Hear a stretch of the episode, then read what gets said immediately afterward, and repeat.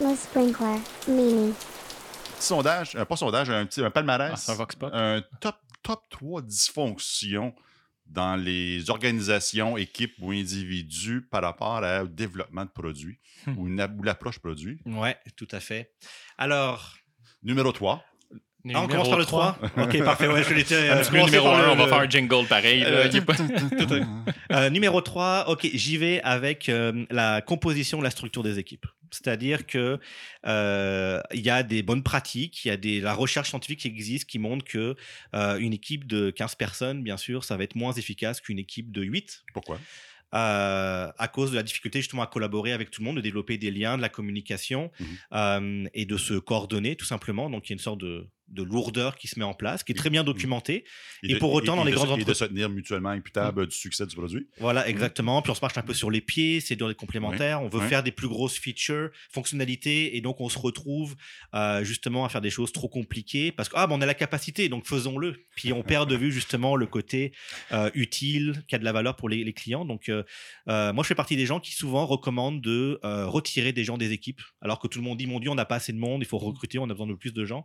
C'est très commun que je dise non, non, au contraire, on devrait plutôt découper et avoir moins de monde dans l'équipe. Hmm. Puis on a oublié le facteur le plus important, c'est que ça prend plus que deux pizzas, là, ce sont plus que huit pour les nourrir, donc c'est c'est vraiment compliqué. Je je pensais- je à la section de niaiser comme on a oublié de mettre un effet sonore euh, pour, le, pour conclure le, le, le, le, le 3 du top 3.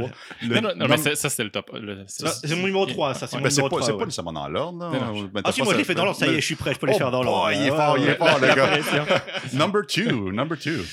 Euh, L'absence de critères de succès, d'objectifs quand les équipes travaillent. Donc, euh, quand j'arrive en tant que, que coach, j'adore, je vais m'asseoir à côté euh, d'une des personnes de l'équipe, disons un développeur, puis je lui dis, OK, comment tu sais que ce que tu es en train de développer, ça va fonctionner pour, pour ton client Ok. Ah, bah là, il faut que je livre justement à telle date, et puis après, bah, c'est le vendeur qui s'en occupe, etc. OK, comment tu vas savoir que ça marche pour ton utilisateur? Et malheureusement, trop souvent, euh, on n'a pas de réponse. Mhm. Ou parfois, quand il y en a, c'est des débuts de réponse qui sont encore loin d'être correctement documentés. Et l'énorme problème, c'est que ça empêche l'équipe d'être intelligente. Mm. Parce qu'une fois, les gens euh, sont très intelligents par défaut, hein, souvent. Euh, donc, une fois qu'on leur dit bien, c'est ça qu'on essaye de changer pour nos utilisateurs, bah là, ils commencent à avoir des idées. Ouais. Ils commencent à pouvoir dire, bah là, ce qu'on fait, on est un petit peu à côté de la traque. Et c'est comme ça qu'on rend une équipe bah, plus autonome. Ouais. Euh, et ça, malheureusement, c'est manquant dans beaucoup Mhm. trop de, cas. J'entends mesure d'impact. impact mapping, c'est quelque chose que vous faites? Bah, ça peut être des, des exercices qu'on fait, mais l'idée vraiment, c'est d'avoir euh, une approche quantitative, donc une métrique, pour Oui. dire euh, aujourd'hui on est à X, demain on va être à X plus euh, 50%. Comment on s'assure que tout ce qu'on fait au Mhm. quotidien permet exactement de monter à cette nouvelle valeur? Et le cycle de feedback que tu préconises, c'est quoi? La durée?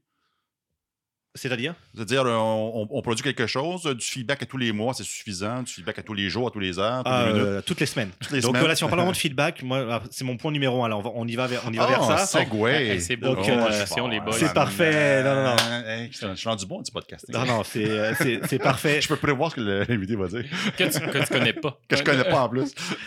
Je m'appelle Vincent, je connais. On est chum maintenant. Bah voilà, exactement. Alors, c'est- on est très bien connectés là, c'est- c'est c'est parfait. oui, si on échappe de l'eau, on va être connecté à quelque chose de rare. Mais number one. Feedback. Ouais, donc euh, bah, c'est ce que moi j'appelle euh, la découverte produit, la product discovery, et notamment donc c'est la boucle d'apprentissage, Ah, c'est-à dire ok. comment on s'assure que en tout temps, en continu, on continue à apprendre des nouvelles choses pour mieux comprendre nos utilisateurs, mieux comprendre les problèmes qu'on a à résoudre, parce que justement, notamment quand on regarde les compagnies Mhm. que je citais plus tôt, euh, c'est pas qu'elles travaillent plus ou quoi que ce soit, c'est avant tout qu'elles sont capables de, de, de- de- d'apprendre et donc de comprendre beaucoup plus vite c'est quoi qui compte à la fin pour c'est quoi la bonne fonctionnalité à mettre euh, entre les mains de l'utilisateur. Donc euh, on parle bien sûr de faire des entrevues utilisateurs. Ouais. Euh, si on parle pas une fois par semaine avec un utilisateur quand on est designer ou product owner, manager, voire même parfois les développeurs, on pourra reparler le rôle des développeurs après. C'est problématique. Probablement Ouais. qu'on laisse de l'information de Mhm. côté. Et quand on regarde que les équipes à la Google font aussi des expérimentations, on pense aux tests AB, etc., et font plus de, de 30 expérimentations par semaine, toutes les semaines de toute l'année, Hmm. on imagine bien qu'après 12 mois, l'équipe, dans sa compréhension de ce qu'il y a à faire, est quand même rendue plus loin que la personne qui a, euh, qui a parlé euh, deux fois dans l'année à son client.